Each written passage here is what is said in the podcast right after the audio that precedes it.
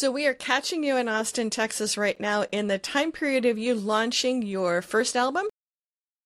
Yes, this is my very first album in the history of ever. I've never kind of um, harnessed that medium outside of uh, DJing. I mean, my, my twin sister and I have DJed for the last decade and love bringing music together, setting a vibe, setting a tone, bringing songs you know and love with beats and um and a vibe that just like super high high vibe. But we just we haven't I haven't had um really um a music making uh, side of me yet. And I think it took, you know, like everyone writes their best albums when they're going through a breakup and going through sort of really challenging moments, I think, or like the most peak incredible moments, falling in love and stuff like that. So um, this album was inspired by um, sort of the uncoupling of my 11 year marriage um, and just sort of the wild melange of love and how love um, exists in many forms and it's all okay and it's all beautiful.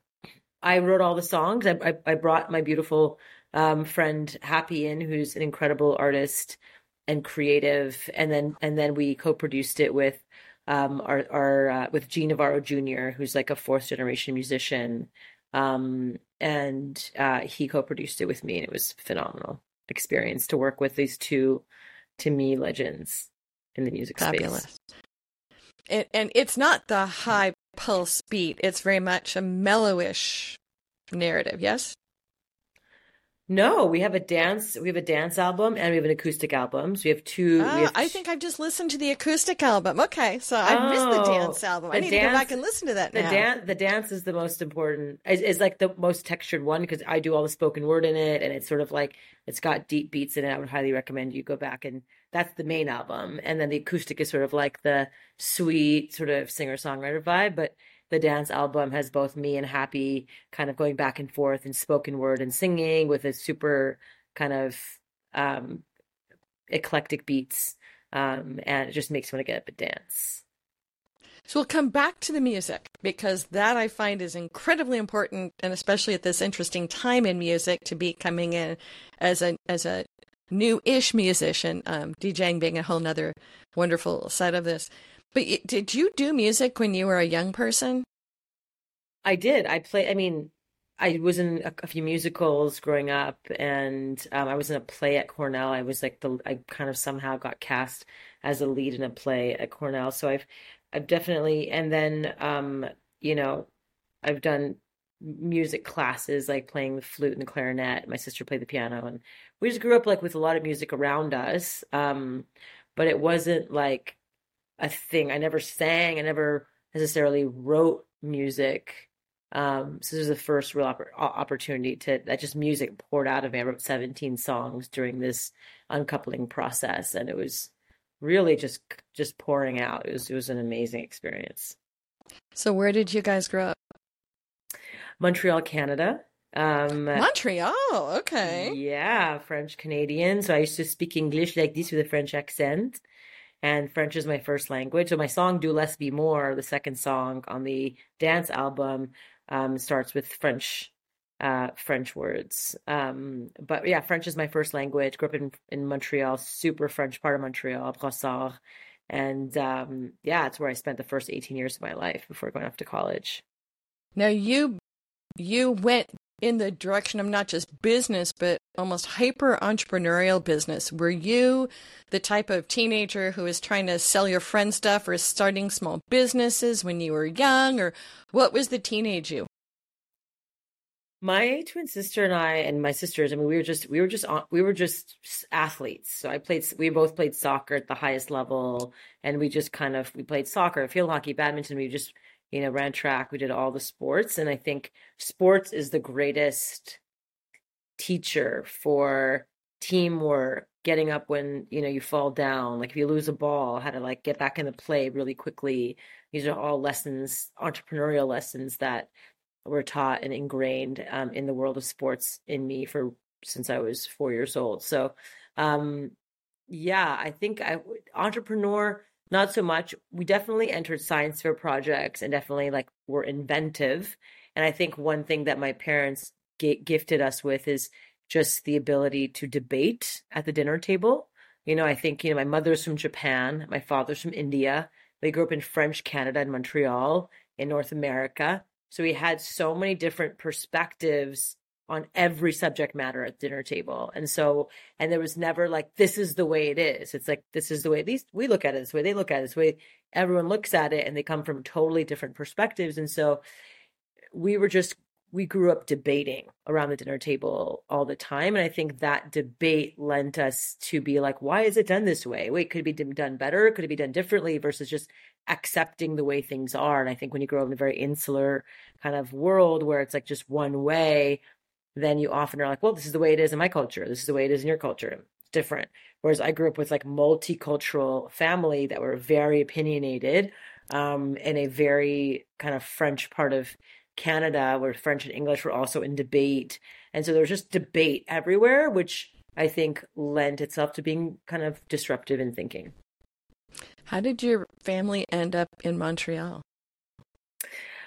My so my mom came from Japan. Was only supposed to be doing a you know a uh, one year abroad program. Was supposed to go straight back to Japan in 1974. This is when like you know like traveling alone as a Japanese woman was not you know but but her father said yes to her going and um, her parents and my dad came from India. Um, supposed to come doing a two year master's program in Ottawa. They both they both went to school and got got um, into uh, Carleton University in Ottawa, Canada. And he was supposed to go back to India and after his two year master's program. But they met, fell in love. Within seven months, they were, you know, married, and then they had three kids in one year. And my dad's very first job he got was in Montreal, Canada. And so we all moved. Oh, they, they well, they moved with my older sister, and then they had my sister, uh, my twin sister, and me thereafter. So they have we're Irish triplets. So I have a third sister who's eleven months older, and then it's me and my twin sister. So a not risk averse family. That's right. Because some people grow up in households that you know do safe things, have a safe job, do what you're supposed to do, you know, uh, play your cards right, and going to college. But you did go to um, Cornell, a relatively uh, traditional um, program in what business? Yeah, I mean, my um, parents were still quite traditional, even if they untraditionally married each other. The Hindu, mm-hmm. Buddhist, Asian philosophy of like hard work, you know, studies come first, like, you know, listen to your parents, like obedience is important. And so it's not like we debated, but they also had very like strict you know Asian family rules too. So and high expectations we, then and high expectations of everything, like everything. We did it. You just do it hundred percent. Otherwise, you're just like, what are you doing? Um, so we were only allowed to leave Canada unless we went to an Ivy League school. That was the rule. And um, we basically, I mean, McGill University is like the Harvard of Canada, and that would have cost my parents fifteen hundred dollars a year tuition total. Because in state, in city, if you're a resident, you get to have basically a free ride. And my older sister went to Harvard, um, and we went to visit her in Boston. We're like, freedom from our Asian parents. This is amazing. and so we decided to um, apply to Ivy League schools. It was the only option our parents gave us. And Cornell was the very first school we looked at. And the one thing that we found challenging about Boston and, and, Harvard was that it was in a big city like Montreal. So people just scattered and went off the city and just did the city things. Whereas Cornell was in Ithaca, New York, where there was nothing else to do but be in the school and have a lot of school spirit and do school things. And there was like fraternities and sororities and clubs and sports programs and all the school things to do. And so we just decided, my twin sister and I decided to go to Cornell. We both recruited there for soccer, Division One, and we just loved the school and loved the energy, loved the aesthetic of it. It was like on beautiful gorges. They say Ithaca's gorgeous. So it was like all the waterfalls and it was nature, just in nestled in nature. So we said yes to the school, even if we forgot that it was freezing cold like Montreal. I was going to say, but you were used was, to the freezing cold yeah, a bit from Montreal. Exactly, hundred percent. Yeah. So soccer, you were had dreams of being then a professional soccer player. That's right. And so we both played D one at Cornell, my twin sister unfortunately had three ACL reconstructions in college, you know, and which was sad. I luckily didn't tear my ACL or my knee. I didn't hurt my knees in college, but I had chronic ankle injury.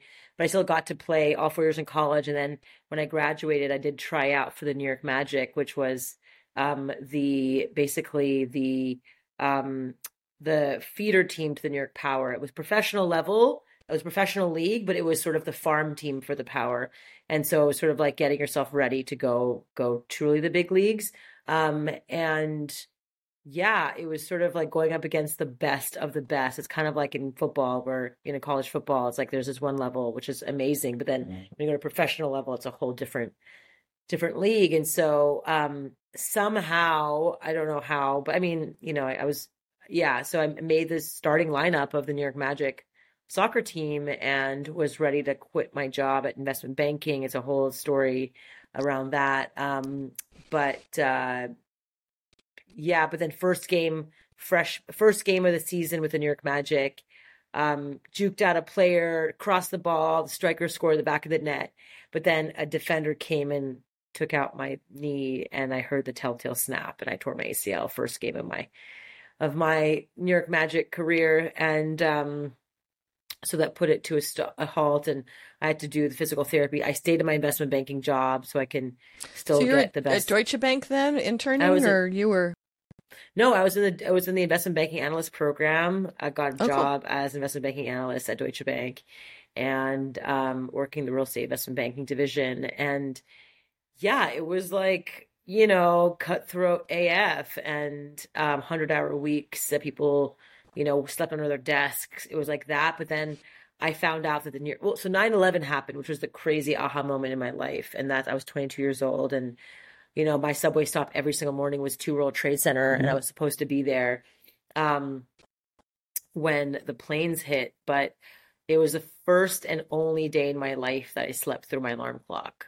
And it was one of the craziest days of my life. My girlfriend Laura and I usually meet meet up and we would you know get tea at two world trade and then she would go to the 100th floor where she was working at, at aon and i would walk across the street um, to deutsche bank and 9-11 happened 700 people aon cantor fitzgerald died which were the two big companies in the 100 above the 100th floor and two people in my office died and i was certain my friend was dead but she had gone down to get coffee right before the first plane hit so it was like crazy, crazy, crazy time in our life. And it was then when I, that was like the big realization, which is the, you know, the, the quote that's been brain, etched into my brain, which is the mystery of life is that you never know when it's going to end.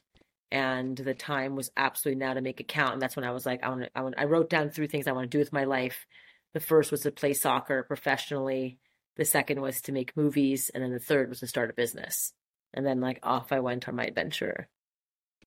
So investment banking, you closed that door and then went into filmmaking? Yep. I started working um, at a film production company in New York, but then I kind of got pretty tired of the nine to five because I wanted to play soccer as well. And it was really hard to have a job while doing it. So I was like, okay, I'm going to go freelance. I heard there was a thing to do freelance where you can work on sets and you can work on commercials and music videos but you didn't have to necessarily have a nine to five. You'd be on set for 12 hours, you'd crush it, and then you'd be able to have your other time to do whatever you wanted. And um, it was then, though, uh, so then I basically tried out for the New York Magic again, made this team again, made the starting lineup again, but then in a semifinal game, tore my other ACL. and so it was sort of like, this is the universe telling me this is not and your body screaming at you a bit too yeah so. it's like you're done um so i basically you know worked in the film industry and was kind of thinking about my next move was going to be um and it was then when i realized that on sets of commercials and music videos they have these tables called craft service tables where you order where you just basically get food and it's like snacks and it was like M&Ms and pigs in the blanket and pizza and just crap. And I would just eat that because free was my favorite price and I was still paying off student loan it debt. It's lower calorie when it's free also. It's just like right and so and so I um decided uh, so basically every night I would eat this crap and I would go home with a horrible stomach ache and realized that I was like, wow, like what is happening to my stomach? Like it's so in pain all the time. And I finally just just Googled it and realized, wow, like the massive processed food industry, the hormones, antibiotics, pesticides, bleach, sugar, like the coloring, all this crap, the preservatives that was in food that was making people become intolerant to foods and like the gluten intolerance and the intolerance to this and dairy and all the different intolerances are going up. And the biggest time I would have these horrible stomach aches and bloating and pain was when I was eating pizza. And that's when I had my big aha moment, looked into the pizza industry. I was like, wow, the pizza industry is a $32 billion industry. Americans eat 100 acres of pizza every single day. There's a huge opportunity here to disrupt it and create the alternative pizza concept using gluten free flours and hormone free cheeses and local seasonal toppings and organic when possible and really enter the first like alternative pizza world, natural world, organic world, farm to table world. This is in 2004 when the idea hit. When back then was Subway was like the main healthy food in town, and you know it was like the crap. Like people who went to health food stores were considered Birkenstock wearing, like dreadlock, like smelly people, you know, who just were like just patchouli types. And it just was. You were still in New York then. You were. Uh huh. I was living in Brooklyn, living living living in Brooklyn, New York with my sister. Yeah. And so it was just one of those things where it was just like, wow, there's just like a huge opportunity to disrupt. And basically, that's when, you know, I was like, I'm going to raise the money. I'm going to build New York City's first alternative pizza concept and I'm going to make it happen. And it was just like, and actually, somehow, I don't know how, but the Food Network followed me for five months as I was raising money for the business for the first time, never raised money day in my life. As I was like doing taste testings, as I got the lease for the space on the Upper East Side, I beat out the Subway franchise to basically get this little space. It was a shitty nail salon and nobody really wanted it. That's why I got it. I had to dig out a full basement, full on dig it out, um, which was, I had to convert this entire pink nail salon into a restaurant space. Build How out, did you like, make stacks. a living for yourself while you were doing this? Because you were doing this from scratch. Yeah. Did you have? Did, were you were you sofa surfing? Were you uh, No. No, I burning through your own I was still- credit cards? Or No, I was still freelancing in the in the realm of in the film world, and um and that's when I got to like again go on set for twelve hours, make the money that I need to make, and then and then work in my restaurants and go in the film and work. So that's why freelance was great because I got to really do both. Um, in my book, I so then I wrote I wrote the book Do Cool Shit in um 2013, eight years after I opened my first first restaurant. Um, or was it so i opened in 2005 and the book came out 20, 2012 or 2013 anyways i can't t- tell time anymore That's um, okay. but but um the book really talks about how to go from step zero to step one in business and life. It's called do cool shit. And it was really it really shared the story of like raising money for the first time getting press for the first time getting the location figuring out how to even come up with the idea and like creating the meeting of the minds where i had a bunch of friends who from different walks of life come together at my friend's like you know loft apartment. I borrowed my friend's apartment. I had my friend cook the pizza and then i had different walks of life come come in and tear apart my business plan and my idea or just come up with a bunch of ideas together and that's when my whole business came to be and was sort of like wrung wrung out was in those these meetings of the minds and so um and then raising money what like were I some of your biggest mistakes you made at that first business that was your own? was getting pressed too early um, was a huge one. I was so excited. I literally like mapped out a route of all the media outlets in New York City and rode my bike and to each one of these media outlets to drop off these little boxes that I made with the help of my friends. Um, we made these like nondescript boxes I got for 25 cents at like the local U-Haul store or whatever. And and then my friend's dad gave me um 50 IV bags from his hospital. He was working, he was a doctor at a hospital and basically gave me 50 IV bags. And then I wrote this little note um, with the help of my friend Richard and his friend who helped write the copy. It was like the perfect food will be arriving shortly. Until then, don't eat anything. Uh, my restaurant was my my restaurant was called Slice the Perfect Food, Slice was the name of the restaurant. The perfect food was it was pizza. It was healthy. It was organic. It was sliced up in little sushi like bites on a sushi plate. So the way we delivered the pizza was like bite size. It wasn't messy. It was the perfect food. And pizza actually was considered a thalamus food, it's a brain food because it has all the food groups, which is why people love pizza so much because it it satiates your entire body if actually if done right. And it was presented in a beautiful like like sushi way. And so we, it was called Slice the Perfect Food. And so in these boxes, we wrote, the perfect food will be arriving shortly. Until then, don't eat anything. And then on the IV bags, I put a sticker on it which said, should the lack of sustenance prove to be debilitating, please insert tube into vein. And so it was the idea was like, don't eat anything until the restaurant opens. If you need sustenance, like use this IV bag. And it was just this funny um, box that my um, you know, advertising friends and I worked on and made and basically sent the brought I basically rode my bicycle and brought them to all the different media outlets and they all found this box to be super entertaining versus like a PR book that you just pile up on their tables and no one cares about versus this like really creative bizarre box and so they all wanted to come and so New York Times, Daily Candy, Time Out New York, every major food outlet covered the Food Network, like I said, followed me for five months. And then the show Recipe for Success came out on the Food Network. We had lines out the door, and they made a mistake saying that the restaurant was gluten free. We had gluten free pizza, which is why we decided that we got so many phone calls from people saying that well, I'm gluten free. I need this food. I want your pizza. That we decided to make a gluten free pizza, and then now our restaurants are 100% gluten free um, because it's just now the restaurants are still open under the name of Wild.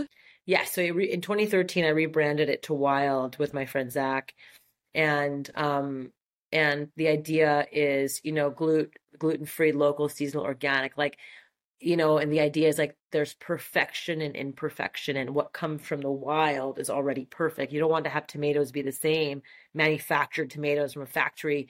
Every ingredient want them to be wild and coming from the farm and different and different shapes and sizes and that's what makes it as organic and healthy as possible. And so we rebranded. I was I graduated from Slice, the cutesy Slice, and Wild was like from the wild, and it was like more. It felt more elevated in who I was at that point and um, and we completely redid the spaces. And my restaurant Wild is still still there today. If you go to eatdrinkwild.com or go to at eatdrinkwild on Instagram, you, you'll see a bunch of food porn on there, which is really delicious food um, images. Now, do you still own it? And did you need to sell out part of it for growth because you ended up getting to a, a, you know nice number of stores? Yeah, we we got to four locations, um, but we ended up closing two during COVID, which is really hard. Um, but yeah, I mean, think about it. Almost 18 years later, my restaurant still stands in New York City. That is almost an impossibility. Like that doesn't happen. So I'm very, very, very, very proud of our forward thinkingness and my partnership with my my business partner Waleed. Um, he joined the company. We're, we're we're equal partners. We have investors for the business that we've been slowly paying back over time. Um, and it's just been a labor of love. And it's like I was just there last week when I was in New York with my friends, and it's just so fun to still see like the space where I like went to Home Depot and bought the sheetrock and taped it with my, you know, like like with Andrew at the time and poured concrete in the basement, five thousand pounds of concrete. My ex boyfriend, like just like all the shenanigans that took to make that place possible. It's still there. Like the guts and the spirit of the place is still there, which is so cool. And so what heart, spurred you to? And it's and it's in the heart of the West Village, which is amazing because it's like you know, John Bon Jovi's one of his favorite restaurants. Paul McCartney's there all the time. Meryl Streep is there. It's like the who's who are constantly in the restaurant because they're all super, super um, conscious of, of health, but they also want to eat health, eat, eat pizza, and so it's it's just an epic location in in the West Village of New York City and on Hudson on Hudson Street. So there's really been a lot cool. written about your work. Anything from then opening um, the the store in Las Vegas and the support for that, and then there's been a lot written about your um, explosion with Thinx in terms of growing the business, starting the business, some of the chaos around the business. Yeah. Um, I would love to frame that in the learning modality um, sure. What caused you to, since you already had a line of restaurants, to start another company? And then what did you learn from that when you started then Tushy? Because you, you've had starts, and some people go from a related business to a related business, and you kind of are kind of thematic, but you really are not in related businesses. Um, how have you decided when to start the next? And then what did you learn from the prior businesses and mistakes not to make again, or things to think about when you're now launching a new business? Yeah. Well, so Thinx was born out of necessity as well. I mean, you know, like having period accidents constantly running from one restaurant to another and was just such a pain in the butt um, in general. But then, you know, it was at a family barbecue when we were in a three legged race championship. My twin sister and I were defending our three legged race championship title and like running together, tied to each other. And my sister started her period in the middle of the race. and that's when the idea for Thinx came to be was when we were running up the stairs, still tied to each other, and she took off her bathing suit bottom, started washing them, and we both kind of had this like eureka moment of like, oh my god, wouldn't it be amazing if you can create leak-proof underwear that didn't stain and you can wash them out and they're reusable and you didn't have billions of tampons and pads end up in landfills which take 500 years to decompose like what, what if there was a way to create some a beautiful pair of underwear and then we brought in our third friend antonia to really come and build it with us and uh, we spent four years developing the technology and putting it onto the world. And then, you know, turns out everyone has period problems if you're a woman and you have accidents constantly. And the idea of like, if you're in the middle of a soccer game, you can't be like, yo, ref, stop the game. I got to go change my tampon. Or my older sister, who's a head and neck surgeon, she can't be like, while someone's face is open, to be like, face stay open while I go change my tampon. She all of her underwear are completely soiled because she has to continue through leaks and issues. And and so like in any situation stuck in traffic you're at a recital the number of ballet dancers who have called me and thanked me or seen me and hugged me they're doing grand plies and they pick tampons shoot out of them on a stage you know and they just get so there's so much there's so many things that happen to so many women. Every scenario you're giving a presentation your talk whatever it is um to have something that gives you strong backup on your period was just a duh but initially from a cultural perspective bleed in my underwear like that sounds weird i would never bleed in my underwear or, or... very retro because that's of course what you know our parents or I'm older than you, our parents' parents' parents did. Yeah. Um, is that you would be washing everything out. There wasn't the whole concept of a disposable system. Um, yeah.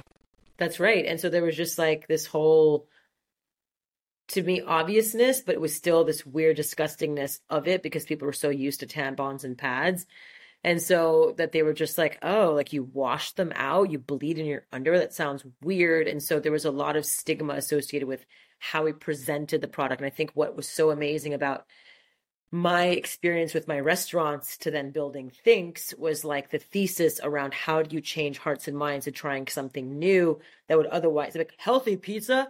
I'm a Joe's Pizza kind of guy. Like I would never eat healthy pizza, like blaspheme. And you know and so like how do you get people to lean in to something where that they would naturally lean out to?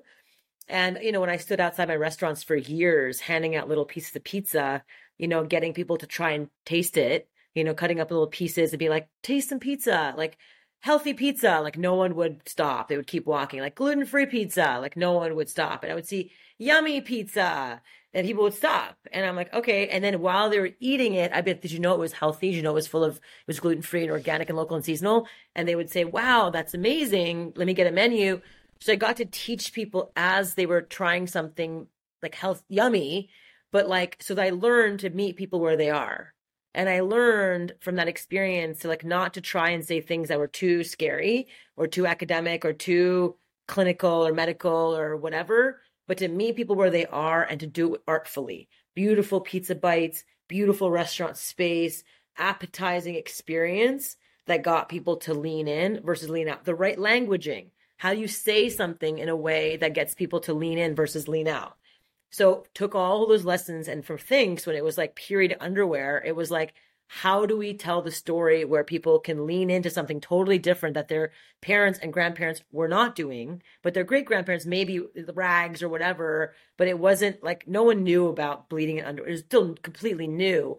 And so it was like, how do we use artful aesthetics? How do we use accessible, relatable language? How do we, of course, have the best in class product that makes you feel sexy and beautiful? It doesn't feel like a pad. It feels like you're just throwing on a regular pair of underwear and it actually works. And you actually forgot that you had your period, that you were just, whoa, I forgot that I have my period. This is a revolution that I can go about my day and not actually have it be a period, but be a comma and keep moving forward, right?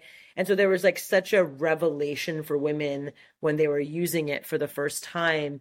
And then it just blew up. We had this controversy with the New York MTA where they basically banned our ads from the subways because they said you can't say period in the in a subway in the most progressive city in the world, New York City. And so we basically turned lemons into lemonade and and and went after the MTA and said, "Hey, you know, because they said, what if a nine year old boy sees these ads? And we were like, we want everyone that girls have their... that they can. Yes, it's like then it's then a good he knows thing. that it's not just his sister and mom. Um, you know, and that I'm gonna shift they're onward because of it. Yeah, because absolutely, um, because Yeah. you've done so many other things as well, and so you're you're definitely known With for. Thinx. You then became you you you um before Thinx or early in Thinx became an author and came back to being an author. yeah. What why and then what did you bring from your entrepreneurship into being an author and how did writing help with the rest of what you were doing how does how does being a book girl um help with the rest of it how does it tie together and then of course starting Tushy, which I'll get into after after that. But basically, Do Cool Shit was written, and the subtitle is "Quit Your Day Job, Start Your Own Business, and Live Happily Ever After." And um, this book um, was written because I'd read all these books, like Richard Branson's book, like Losing My Virginity, um, or or you know, it's basically about yeah, it's about um, basically like his story of building Virgin, Virgin Records, Virgin Galactic, Virgin Airlines, his whole Virgin story. Um, and reading, you know, Tony Hsieh's book, Delivering Happiness, and all these epic entrepreneurs books. But it was like, it never, they never gave me the blueprint. Or then I would read these entrepreneur books, like how to go, you know, like from step zero to step one. But then, like by page three, your eyes are crossed because it's so heady and so thick and it's a business book. And you're like, ah. So, like, I wanted a fast page turning book that told me about the stories, but then gave me takeaways. Like, what email did you write to get your first, you know, meeting of the minds to happen? What email did you write to get your first investor to say yes to even meeting with you? What did you even, how did you get investors to even write your first $25,000 check, let alone the first million versus like the Richard and Tony's like, I raised my first million dollars. But you're like, but how? What did you say? like when you have no experience in it, like what do you do? And so there was like this, this huge like, huh, like there was this gap of like storytelling and then the how to. Like I wanted a storytelling book that taught me how, but in a way that it felt like a story that I wasn't like, ugh, I have to like sit and read this business book. So it kind of merged the two, which is why Do Cool Shit's like a successful book to this day. Like people come up to me and told me I became an entrepreneur because of this book, which is really cool. Um, my second book, Disrupt Her, came out after um, really building Thinx and then starting Tushy. And in between, I had this like crazy, another controversial experience where I realized that people who are trying to disrupt the status quo, you know, have takedown experiences. And it's like very, very real that society wants to maintain its form and anyone trying to shift society forward and move society in a new way will get rocks thrown at them like try to get like taken down tall poppy syndrome at its finest like all the different things would happen in order for them to for sta- society to stay status quo and i think i didn't really i wasn't prepared for that to have society be used against me for self gain as i was growing things exponentially. So i had a really really painful challenging experience building my my company um, we don't have a ton of time talk, to talk about it. I, I wrote a whole Medium post about it. so and we'll put actually- that in the show notes the medium Yeah. post uh, and Yeah. the update in the medium post you've added as well um, are Yeah. all good piece of the puzzle to have in the show notes so some people can sh- sort of see the nuts and bolts of, of what happened and, and your response to it Yeah, because it was like a wild time. I was pregnant when this crazy this crazy story came out that was so wild and false and just unbelievable that people would just want to see someone who's trying to support women. They just wanted to see them take it taken down and just didn't care about checking with me and be like, hey, is it true? Like no press called me to be like, is it true? Like it was just like a takedown piece. And I was just like, wow, it was a wild, wild time and I was pregnant with my son Hero at the time, and I was so scared of having miscarriages, and it was just a, you know, so I kind of was just like, you know what, when they go low, I go high, and I'm going to stay high. I'm going to, you know, like I had a whole storyline with my board, which is a whole other story. They want to control the business because of the money, and I didn't realize more money, more problems. I didn't well protect myself well enough, and so they used this crazy storyline as, a reason for me to step down as CEO. It was just a wild, wild, wild, wild tale that you know I could go on for. Um, but so I stepped down, and I basically focused on just like making sure my baby was okay and i had my beautiful baby and what was so magical about this experience and like the universe always gives us the gifts that we need um, for me it was really around being able to be a mom for a year before i really i wrote Disrupt-Her the first two months of my baby's birth actually while he was sleeping and breastfeeding and passed out on my boob i would just be typing because i had so much to say mm-hmm. about the world of disruption and and like the world that we live in and how society was created by people no different than you or I and have set the way it is. Like this is the way it is in society. And it's like who says? Like who decided that this is the way it is? Like let me disrupt the way we think about money, power, business, like friendship, career, like just the sticks and stones of feminism, patriarchy and and and just like all the things that we kind of that keeps us in line as a society because we're so scared to also be told we're wrong or or maybe you know like in in back in the day if you were ostracized from a community you could die. And so people want want to stay in line because they don't want to be ostracized from society. But for me because i grew up with parents who let me debate and question everything. I grew up building things and got so much pushback and a lot of cheerleading and you know people being like, "Oh my god, your products have changed my life. I can eat pizza for the first time in my life and feel good and I wear your product and I feel like I feel liberated and I feel like I can do anything now." And with with Tushy like it's changed my life because I don't have hemorrhoids or UTIs or yeast infections or fissures or itching or BV or I have a you know and any just feel healthy when I go on a date like Tushy using a bidet has changed my life and I didn't realize it's you know I can have and that's one another affordably thing and, that that similar to period products being being a a past century product that I I travel in other places and gonna go to the Middle East and here's a wand and a hose. What the heck do I have a wand and a hose for? But here you've really stepped up. I mean, you are running essentially three enterprises right now, right? You're running you're running Tushy. You're still part of the restaurants, but you're running Tushy. You're you're a parent and you're a musician. How well, are you and, no, and writing with... my and wrote my book while I was And doing while book. all of that. Yeah. Mhm. Yeah. but, but and then, presently yeah. you're, you're Presently, juggling yeah. three sets of things. Um, as we come to the end of the conversation, what would you suggest other people take away? Because we don't even have time to even talk about Tushy. We'll put links in the show notes. Um, Well, let me let me say one thing about Tushy, and I think it's really Please, really important please.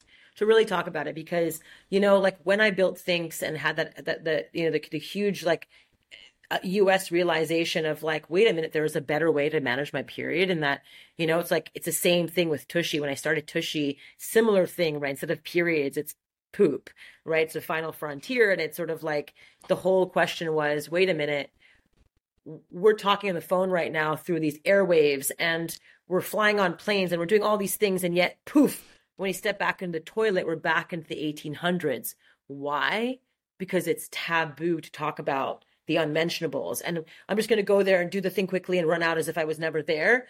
Meanwhile not asking wait a minute is there a better way? Is there a cleaner way? Is a healthier way? Is there a way that makes me feel more confident if i'm going on a first date or if i just want to feel clean? It's like it's it's a night and day difference using a bidet than using dry paper. I mean, the analogy I always give is imagine if you jumped in your shower and and and like didn't use water, didn't turn your water on and just used dry toilet paper to clean your dirtiest bits, like people would call you crazy, right? So like why are we doing that to the dirtiest parts of our bodies? And I think it goes along with the book Disrupt-Her and things and everything I've been through where it's like we just follow what we've been doing without questioning wait i have chronic utis or i have chronic hemorrhoids i have chronic itching or i have chronic dingleberries if i'm a guy with a hairy butt you know whatever it's just like could there be a better way? You know the answer is yes but there's so much shame and stigma and and like ah associated with it that there's no no innovation in it. And so for me like my whole book of writing Disrupt-Her and do cool shit and creating products that are seen as unmentionables or initially like you know leaning out like leaning into those things can actually create massive transformation. You can actually build big businesses. Both companies are nine figure businesses. You can actually like shift culture and support the planet. Tushy has saved over 5 million trees to date from getting flushed down. We have funded the build out of clean toilets for 60,000 families in India. We have funded resoiling and reforestry projects all over South America. Thinx has helped millions of girls go back to school with menstrual products. I mean, we are agents of change through a disruptive business. Like that is possible too, right? So the whole idea of writing the books and the music and everything that I'm doing is to make you question and ask yourself, wait a minute, the and and, and let, let me touch on the music for a second. The music was written when I was going through my divorce and like really like in the uncoupling process, wrote 17 songs and they poured out of me. And it was really not about like sad woes me. It was like the massively beautiful melange of love. And that Andrew and I had a successful decade long marriage. The last couple years were challenging, but all in all, we had an incredibly successful marriage. And sometimes marriages have a beginning, a middle, and an end. And just because we went through a divorce, it doesn't mean it was unsuccessful. It means it was perfect for its chapter. I'm in a new chapter now. And like, what does this, what does love look like? What am I yearning for? Like, what am I calling in? Like, what do I crave? Like, what didn't work? What was I sad about? What was I screaming about? Like, what was but what was I so like, ah, like about, right? Like, what is love? Like, love is everything. And so, like, the, the, this this whole the arc of the music is actually tells a story of my entire life through the lens of love, but it's really about disrupting, like, you know, like the uncoupling process. And love is still magical and beautiful, even in that process, you know. So I'm well, Miki, we've covered a piece of the waterfront. We readily could talk with you for four or five hours. You've done so much. Anything as we close out that that uh, you want to make sure we mention, and then if you if people want to reach out to you, who would you like to reach out to? You? Yeah, I mean, um, first, don't go to tushy.com. It's a very graphic anal porn site, go to hellotushy.com if you want to check out what we're up to. We just launched our new beautiful website. I'm so proud of it with our incredible team. Um, and if you want to ask me questions or talk to me, it's always on Instagram at Miki Agrawal on Instagram. It's the best place to find me to ask me questions, to talk to me. Um, if you want to see all of my projects, including my books and my companies and all my stuff, you can go just mikiagrawal.com and check it out. Um, and um, yeah, I think those are the things, the type of people who I want to, you know, I'm hoping to, you know, um, listen and reach out are people who are really in their questioning of their own lives and the disruption of their own lives and the updating and upgrading and next chapter or entering in and and and not wanting to follow the status quo and wanting to start and create whatever it is in their life whether it's music or business or a book or uh, anything that they're like I'm an imposter. Like I'm an I haven't done any of those things before and yet I've given my heart and soul in all of them without and and and just saying like cool like if someone doesn't like it they won't listen to it and I'll do it for myself and I don't care what anyone else thinks. And in the meantime I'll have ups and downs and takedowns and come ups and people loving me and people not liking me and all of it's okay too. So, you know, I think that's just the way to think about creation is just creating for the sake of creation, not to be liked because you need something in the world that you want to see, that there's this burning, yearning desire to have it out in the world.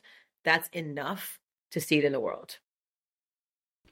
So thank you, and I'm going to go listen to your dance tracks for the afternoon and uh, appreciate you being on this show. Thanks a lot.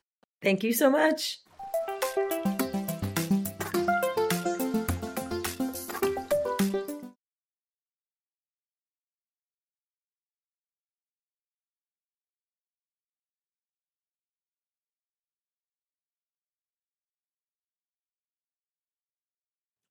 Thanks for listening to Creative Innovators.